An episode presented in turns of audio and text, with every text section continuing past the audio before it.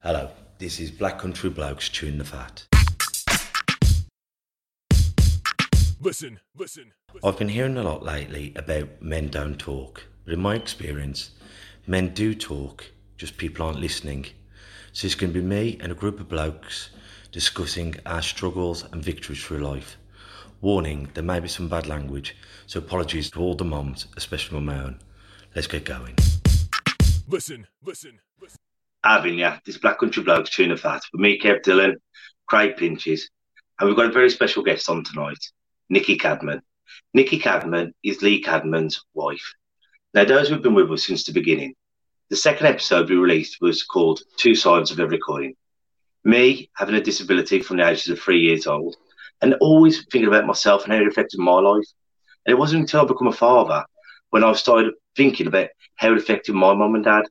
And then Lee and Nicki having two beautiful children and the third child having a rare illness.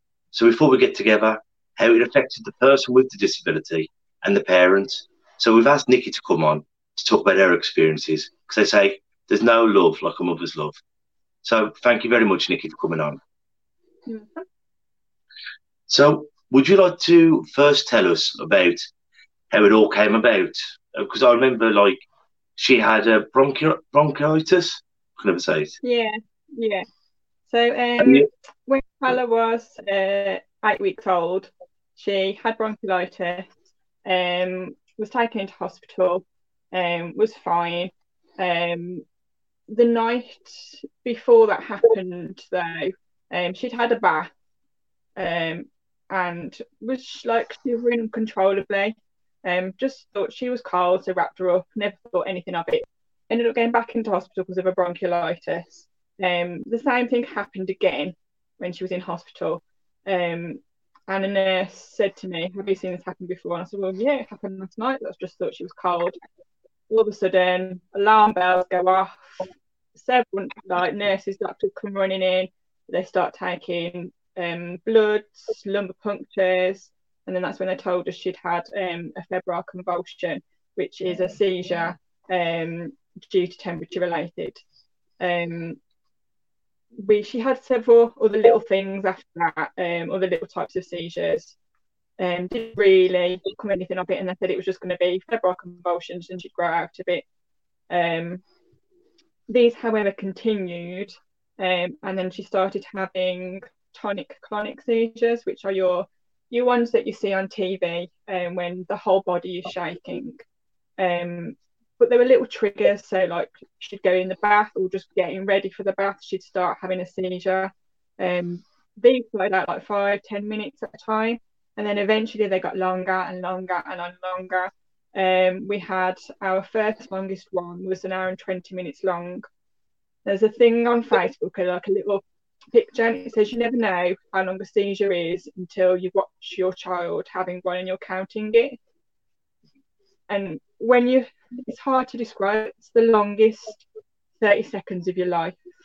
You try sitting there and count 30 seconds, when it doesn't it seem to go very quickly, and it's like you you've counted and counted and counted, and you're waiting for this time to pass. Anyway, she ended up being put into an induced coma. Um, and we were sent to Birmingham Children's Hospital who sent us for tests. Um, and six months later, a week before her first birthday, she was diagnosed with Dravet syndrome, which is a rare and life limiting form of epilepsy. That's crazy. How, how, how old was she when, uh, again? Sorry. She was a week before her first birthday, she was diagnosed. Her first seizure was at eight Wow. weeks old. Wow. Eight weeks. Yeah. Oh Yeah. God. I mean, And, like when. and Sorry, carry on. You carry on. Sorry. with, with, with Dravet syndrome, it's like a ticking time bomb. Something has to trigger it. There's a there's a big hype about vaccinations cause it. It doesn't cause it. It just triggers whatever is inside that bomb to go off. Calla's happened to be having bronchiolitis. That triggered her, but Dravet syndrome story to start. Which is something that um, most young ones have, don't they? Because Moss, Yeah. my son had it, I think. He, he had it, um, and it was hard for me to see him in the hospital. And he was, I can't remember how old he was now, but he was he was older than eight weeks anyway. Um, and older than one. I think he was a couple of years old. And to see him in the hospital and he had like a tube in his nose and whatever else, it was my Mm. firstborn. It, like it was heartbreaking for me. So I, I wouldn't even want to try and imagine what you guys go through. Um, with then, like you say, thirty seconds. That's a very long time when when you feel that it's never going to end. Yeah. It's you have to like nowadays we have to give rescue medication to stop a seizure if it gets to five minutes.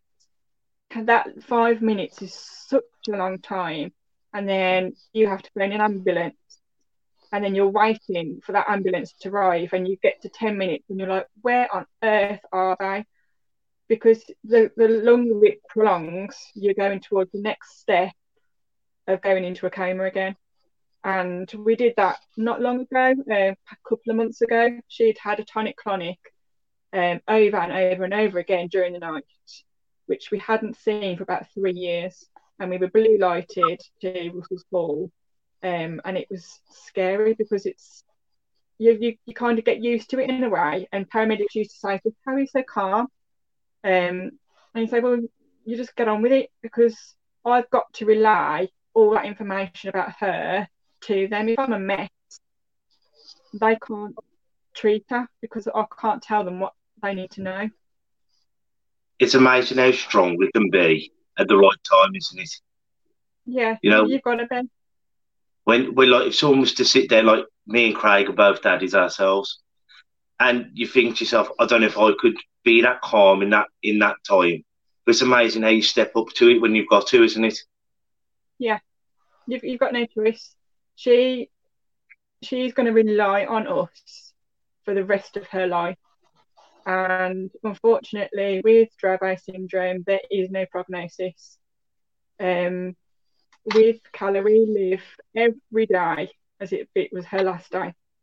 Um, sorry. That's Um, all right. it was- No, It's hard. so we, we just enjoy it while we can. And that's what you've got to do, isn't it? You've Yeah. Lee's often said he goes the one thing that he wishes he'd had more of is time, like this particular time when we're we're all in together. Well, and I think as well. Um, yeah, sorry. I, I think Lee's mentioned before. I think on the first one he came on about how how you feel the brunt of it as well through not only the situation you're going through um, with your daughter, but you have other children as well, and Yeah. obviously she requires a lot of attention, and and you having to have to be there, and how. I, I can't remember Lee's words, and I don't want to um, put anything on, on the plate that we didn't say, but how, how tough it is to divide your time up and to focus a lot of time on your one daughter because she needs it. Um, it takes away, you feel it takes away um, from the other children as well. Yeah, um, they've both struggle with anxiety massively. Um, several times they've woken up and we haven't been here because Bella's been poorly in the night, whether it's to do with a chest infection or a seizure, and we have to just go and drop everything. You can't say goodbye. Um, and they've seen her at her worst. Um, they both have mentors at school um, to help deal with their anxiety levels. Um, there was a stage where Lily, our eldest daughter, really struggled going to school last year and she cried all the time. Um, and it's heartbreaking because it's it's put on them and you can't give them the time that you need. So it is really hard um, because you need to give your time to Calla and they're really, really understanding that if she needs this doing or this doing, they've got to wait their turn. And it's I don't want that for them, but unfortunately that's how life is in our house. Well, when I, I mean- lost my vision, when I lost my vision, Nick, at three, my brother was thirteen, and a few years ago, I said to him, "I went, Rich, were you ever jealous because I was always in the hospital. Mum was always there, and Dad had come straight from work. I said, "Did it? Did it affect you?" And he goes, "Kev, the only focus I had was making sure my little brother was all right. Because you you expect them to be jealous and resentful, but family's not like that, and they realise when one needs you, you step up to the plate. And that's what love is. Yeah. And like we we've dis- like because you've had a, a rigmarole trying to get her into a special needs school, haven't you? Yeah, just a bit. Yeah, we ended up going to court um, because we couldn't get a place for her at the special needs school we wanted. Basically, our local council mucked up, um, lost her place somewhere floating around in the sky. Um, but we fought and fought because we'd done everything that we could to make sure that she went to the best school because she deserved to. And we've won our appeal, and she now attends the most amazing special needs school ever. Um, she's got fantastic staff who look after her, um, and it's not just a job; they really, really care for her. So I will forever be grateful to them for what they do, and her previous nursery where she went as well. Because like Lee was telling me about how many other poor souls fell through the cracks. Do you remember the numbers? It was something, oh God, between could be between fifty and sixty. But these aren't the kids who can just go to Crestwood or Cayford or because they are Yeah. so like me and my eyes when I was at um, primary school. There was only one vision at school that dealt with vision impaired pupil, pupils. But when you've seriously got problems and everything, you can't just fall into mainstream schools, can you? No, no. Um, I mean, I was fortunate that um, before I had Calla, I worked in mainstream primary school, um, and I worked with many special needs children. So I knew that there was no way Calla could go to mainstream school. Um, the bridge would have got wider and wider. Um, as it is now, she's mentally between an eight and twelve month old. Um, although she loves socially being around other children, educationally and academically, it just wouldn't have worked for her. Um, and I don't care that she's not meeting goals. I'm just happy. I wanted to enjoy her life. I don't care Yeah. if she doesn't learn the alphabet or can't tell a colour from a sh- and a shape. I, I don't care as long as she's happy and healthy. That's all that matters to us. Um, but for her to be in a a special school that we know caters for her needs and I know she's safe there, um, that just makes a whole lot of difference. It means I'm I'm now able to go and find work again, um, after being out in it for so long, and I know that she's going to be fine there. What's um what's what's her general spirit? I mean, I understand that obviously you you guys and, and like your thoughts on it, but what's Calla's general spirit and her how how she feels? Um, she's as happy as Larry. She's um, Happy she's just Larry. started um, a new medication called Epidiolex. It's just been licensed for Dravet syndrome. Um, so it's a form of cannabis oil. Um, there's only her syndrome and another syndrome that are licensed to use it. And she's been on it about three months now. Um, and she's got her sparkle back. Um, a lot of medications drug you up to the eyeballs, and there's a lot of side effects. Um, but this medication is so alert. Um, Calla's, a lot of people know Calla's fed through her stomach. Um, she's got a peg in her stomach and she's fed into her intestines. Um, because she's got an unsafe swallow. Um, so any form of liquids goes into her chest, into her lungs. Um, and she's now she can eat a bit of pure red food, but during this lockdown she's eating absolutely everything. Um, she, she's eating out the house and home. And she she actually eats better than the other two do. Um, but yeah, she's she's she loves lockdown. I think she's enjoying her time out, playing in her bedroom, um, getting used to routines at home, spending time with us. I think. Because two things I want to come back to there, Nick. Because like you're saying, she's got the peg. Because when she was being fed orally, it was going down the wrong pipe, was it? And it was going to her lungs. Yeah, Is yeah. Um, so she was initially fed like you, Craig, with your son. Um, had a tube, an NG tube through a nose. Um, but because this is like a long permanent thing, um, we went down the route of having a peg into her stomach. But we Yeah. didn't realise that she was um, silently aspirating. So stuff, food, liquid was coming back up her her food pipe and then going back into her windpipe and going into her lungs all the time. So she was having Wow. back-to-back chest infections, um, and we couldn't get to the bottom of it um, until June 2018. She was really, really poorly.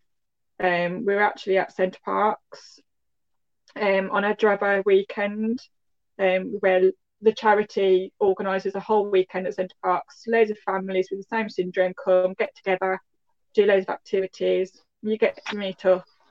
Um, and she, unfortunately, she fell really poorly that weekend.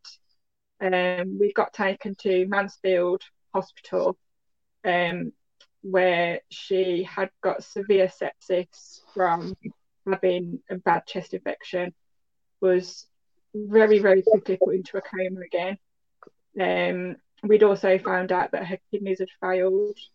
Um, so we um, spent a few weeks in Nottingham PICU, um, and she had kidney dialysis. Uh, kind of, we were told several times. They said we're going to try and do everything we can for her, but it's we don't know if what we can do is good enough. Um, and it was hard. It's hard on seeing Lee try and be strong, but and hold it together because he feels he's the head of the family. That's his job to do, and he- he'll admit to it now. He'll he never likes talking about his feelings to me ever. Um, but the one time she she wouldn't come out of her coma once they stopped the sedation medication, and they said to us they didn't know whether she was brain damaged from sepsis, um, and she had to have MRI scans and stuff. And I remember, it so clearly when they told us that she wasn't brain damaged. She was just being a bit slow in waking up. I've never seen such relief on Lee's face, and that was the first time he cried and opened up to us. Um, It's- had kind of got better, um, and we were discharged to come back to Russell's Hall Hospital where she could recover.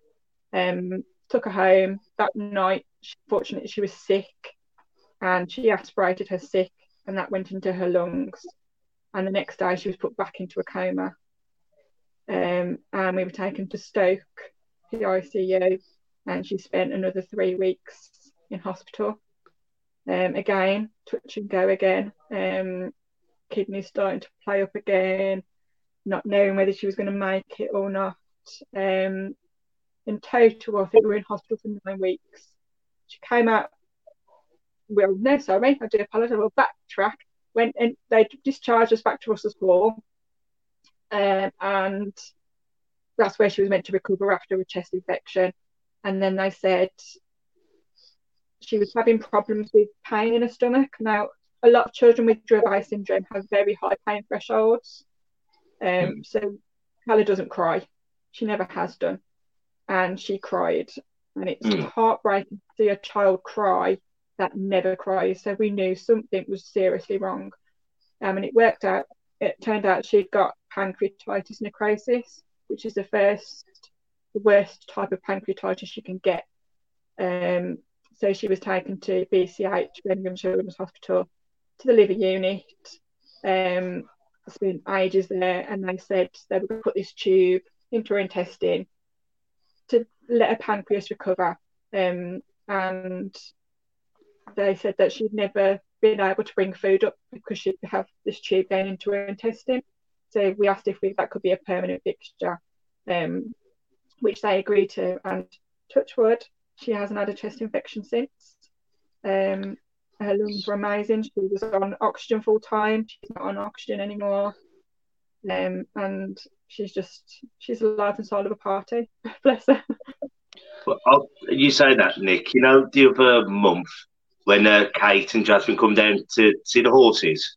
Yeah. Well, Jasmine's got a. She, she's been fascinated with wheelchairs ever since, and we got her a dolly, and it's got a wheelchair, and she says like colour roses, and she loves it. And I thought that's what we should be doing instead of like me and Liv talked about this a lot on this show.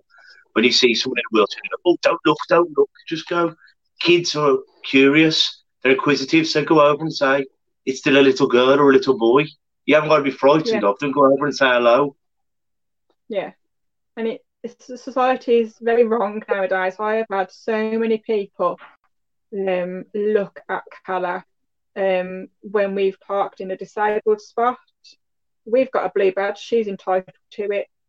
Um and look at us as if to say, what are you doing in that space? And being in a lift is the worst place because people don't know where to look. They can't get away from you. I've I've heard parents going like when their little kids are saying, "Mummy, what's wrong with that that little girl?" and the parents going, "Shh, shh, don't say anything." I'm like, I don't mind asking them asking questions. I'd rather them ask questions. Where do you think that stems from? Do you think that's do you think that's like political correctness or um, like some some kind of self guilt that you're going through that situation and they're not? Where do you think that stems from? Because even my son, my son will do it. You know, being six, seven, eight years of age, they Yeah. do do it. It's a natural thing. Curiosity is a natural thing for any children, and I think because it seems such a, a fragile subject, and it is, I don't think a lot of parents know how to explain it with without, you know. And do you think that's like political correctness, or do you think that's just ill-informed, or what? What do you think? I don't know. I think it's a bit of both. Um, I mean, to be honest, elderly people are the worst for it, and I'm not being discriminative or anything. Um, but I've had elderly people tell me I'm not supposed to park in disabled spots, um, which really bugs the hell out of me. Um, because Bella is entitled to it. I think sometimes parents might be embarrassed what their children would say if they were to say the wrong thing, and it might offend me or Lee or the kids or whatever. Um, so I think it's a bit of both. Um, I don't, I don't, I don't know, but anybody's free to ask us about that. It's just one of them things. Yeah, it's just one of them things. Isn't it? The less stigma that's that surrounds it, obviously, the easier it's going to be for everyone. Um, Yeah. We do have a question off Steve Ansel. I'm going to get it up now, so give me just one second. Have It basically said, Oh, sorry, two Uh, seconds, Craig. Have in your hands up. Looking forward to having you on on Monday. Carry Yeah. on, Craig. Sorry. Yeah, mate. I think he says that now she's at school or when she's at school, do you find that takes the pressure off you and Lee, or do you find yourself worried about her more? Um, I think without getting it up, because I can't see it, that was the, the general um, direction of the, the question. Um, I guess it has in a way. Um, it's given me a bit of me time. I'm mummy, I'm a wife, but I'm a carer as well. And I'm going to be a carer for a very, very long time. And like many other special needs parents and carers, you don't get time to be you very often. Um, so it is nice to have that bit of me time. Of course, we worry about it all the time. Um, I count down the hours till I go and pick her up. Um, as far as Lee's concerned, at the moment he's our financial person who we lean on. So it would be nice for me to be able to go back to work and help him provide for us because I think that's what he feels his role is to do, and it's not fair. Um, but yeah, we do worry about it all the time. You can't not with a child who's medically complex like she is. I think like me, me and Lee have talked a lot about it, and guilt comes in, doesn't it? Because as you say, as a mother, carer, what you need that bit of switch off time. You need that bit where you can get to Merry Hill. You can do whatever. You can just sit down on the settee and go, thank goodness. But with that comes the guilt. Like being a parent with a, a well child, you're always feeling guilty, aren't you? Should I be doing this? Should I be doing that? But should if I send it to school, I know Leo says I feel guilty because I want to be with my daughter, but at the same time I've got to work. And do, do you suffer with that?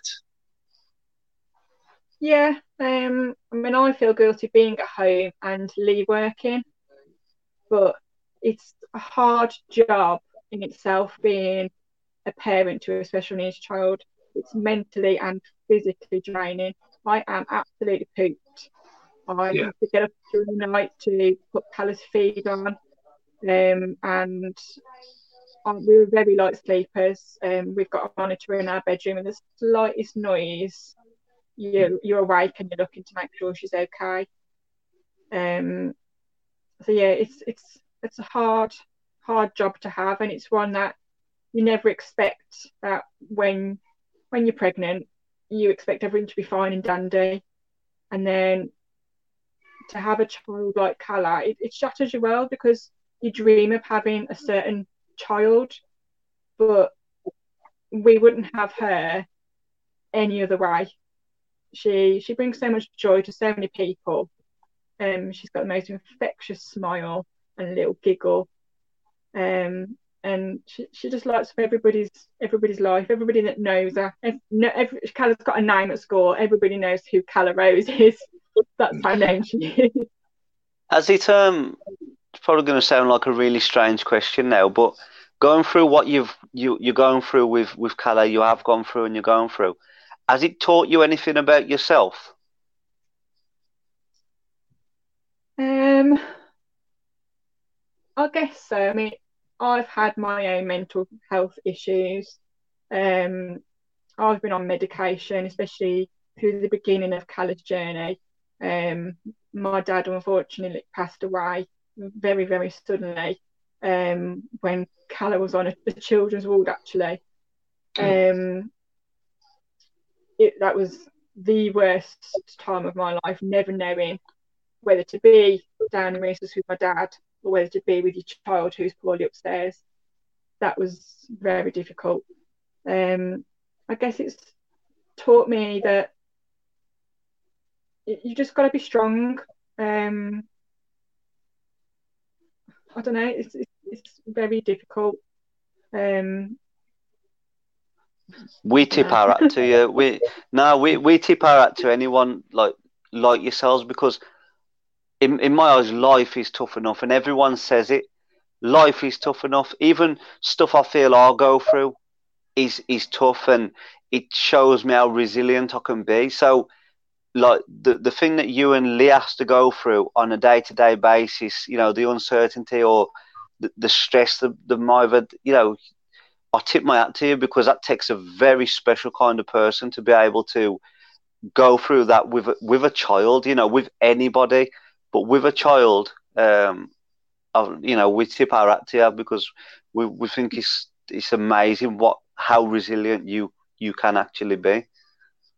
you, you've got to be. You're their voice at the end of the day, and everything that I do, we do, is for her because she can't stand up for herself. We've got to be her voice. So we've got to do everything that we can to ensure that she lives the best life that she can do. You know, you know, people within the Dravet syndrome circle. Like you said, you went on that residential. Have they been a big Yeah. help? Yeah, the um, the Dravet community are fantastic. They're a wealth of knowledge, um, and they're a, gr- they're it's a complete little family. Um, that's why the the get-togethers at the weekends are so important because you speak to each other on Facebook or you'll message each other, but you don't actually see them in person because they're dotted all around the UK. Um, so they're a good group of friends to have because they know what you're going through, and it's nice to be able to talk to somebody who understands. Because I've got, I've got a great group of friends, some amazing best friends, but they don't know what you're going through. And I think you, you need to have somebody that's got a special needs child to understand exactly how you're feeling. And how, how, did you manage to find them? Was it just on a, a, forum? Just in case anyone out there is listening to this and they've got um, same things, how, how would you find one of these groups, Nick? Um, a lot of times it's on forums on Facebook. Um, the actual Dravet syndrome website guided us to the Facebook page. Um, but there are, there are special needs Facebook pages where people can search if their child has got a specific condition um, and they need help or advice. They can just ask people. There's so many people out there are willing to help um, and listen. And I think what we've got to do sometimes is have the strength to understand that we need the help. Instead of struggling on your own and suffering in silence, have the strength to accept the help. And that's what I don't do. I have a lot of friends that say to me, if you need help, don't forget to ask us. Or like the kids are sick, if you need me, ask me. But you don't want to put all your, you don't want to burden your problems onto them. So we just I kind of like deal with it myself because that's what I feel like I have to do. Um, so I guess accepting help off people is, is a good thing, something that I should learn to do. I think a lot of people should learn how to do it, Nick, and it's so hard because if I accept help, am I weak or will they think I'm weak? Yeah. No, you're a human yeah. being and we all need help. We do. Um, you know, like from meeting Lee, because I only met Lee. I've never never met you in person myself, have I? And I only met Lee from the start of this podcast, and like from the time I first met him, uh, months months ago. It's literally been months ago. Um, to how, how he is now and where he is now, you know, it's something that I'm proud of myself, let alone all of us, because I feel that from meeting him for the first time in that room, I knew nothing about him, nothing about your story, nothing about um, your child, nothing at all. And I can see how like this podcast is focused, and that shows the importance of sharing things, helping people, but also accepting help as well. Um, yeah. And I've, I've, you know, I'm, I'm, I'm proud of Lee for that myself, and I've literally only known him months since the start of this and I think you you both do you you both do a, a job that no parent would, ever want to do. Yeah, it's the Black Country Blokes has helped Lee massively. He he'll admit it. He doesn't talk. Um, there's been times where he'll just take himself off to his room, and it could be two or three days before he'll decide to speak to us, and I'd let him get on with it now. Um, but the Black Country Blokes has helped him massively. Um, and he'll sit and talk to us now, where before he never would. So I think he's learned to accept that you do need to help and you do need to talk. Um, yeah. And having someone to listen is so important for mental health. Well, this is why we started because so many blokes, especially, and women, I understand, but mainly blokes, you don't always go to your partner, the person you've decided to spend your life with, and of all the people there you fell in love, they're often the hardest person to talk to. It's, I used to mm. think it's easier to go on holiday, meet a bloke, confess my soul, because I'm going to see him again. So we wanted to get people together so we can all talk and say, you know what, you get scared, or you've got a poorly child, or you've got depression. So I think if we can talk about it and realise we're not alone, the world isn't such a lonely place. Yeah, you're very right. One hundred percent. But what we're going to do, unless there's anything else you want to say, Nicki, before before we finish. No, I don't think so. Just thank well, you before, for having us on. Well, have a little think. I'm just going to tell everyone about next week's shows. So while I'm having a rattle, have a think about if there's any uh, quotes or sayings or things that have got you through this. So while I'm while I'm talking, just have a think. Next week, gang, it is Mental Health Awareness Week. So we're going to be going live from Monday to Friday next week On Monday, 6.30, the rest of the week is 6 o'clock. Monday, we're talking to Steve Hansel, who's previously been on the show. He lost his brother at a very young age has got numerous problems and seeing how isolation's affected him. On Tuesday, we've got the Black Country Women's Aid, who works with men and women who have been abused, domestic abuse, sexual abuse, modern day slavery. On Wednesday, we've got Mick Maguire, who's a great coach from the Jewellery Quarter in Birmingham. Thursday, Marcus Leonard from Mental Health, uh, Black Country, and Ian, who's coming on on Friday to talk about mental health first aid and a course, a free course that he's going to be doing over Zoom. So please stay with us all next week and come on the journey. So, Nick, have you thought of any little quotes or sayings? The Calla has a quote on her wheelchair, and it is You never know how strong you are until being strong is the only choice you have. Uh, remarkable. Perfect. Well, gang, until next week, take care of yourselves and each other. Ta bit. Thank you. Bye. Thank you, Nick. Thank you. Yeah. And that's a wrap for another show. But if there are any comments or messages that you would like us to read out for our next podcast, please be in touch. There are also lots of different organisations at the bottom of this page, and hopefully they can help you or someone you care about. Please share this to spread the word. Until we talk next time, ta bit. listen, listen.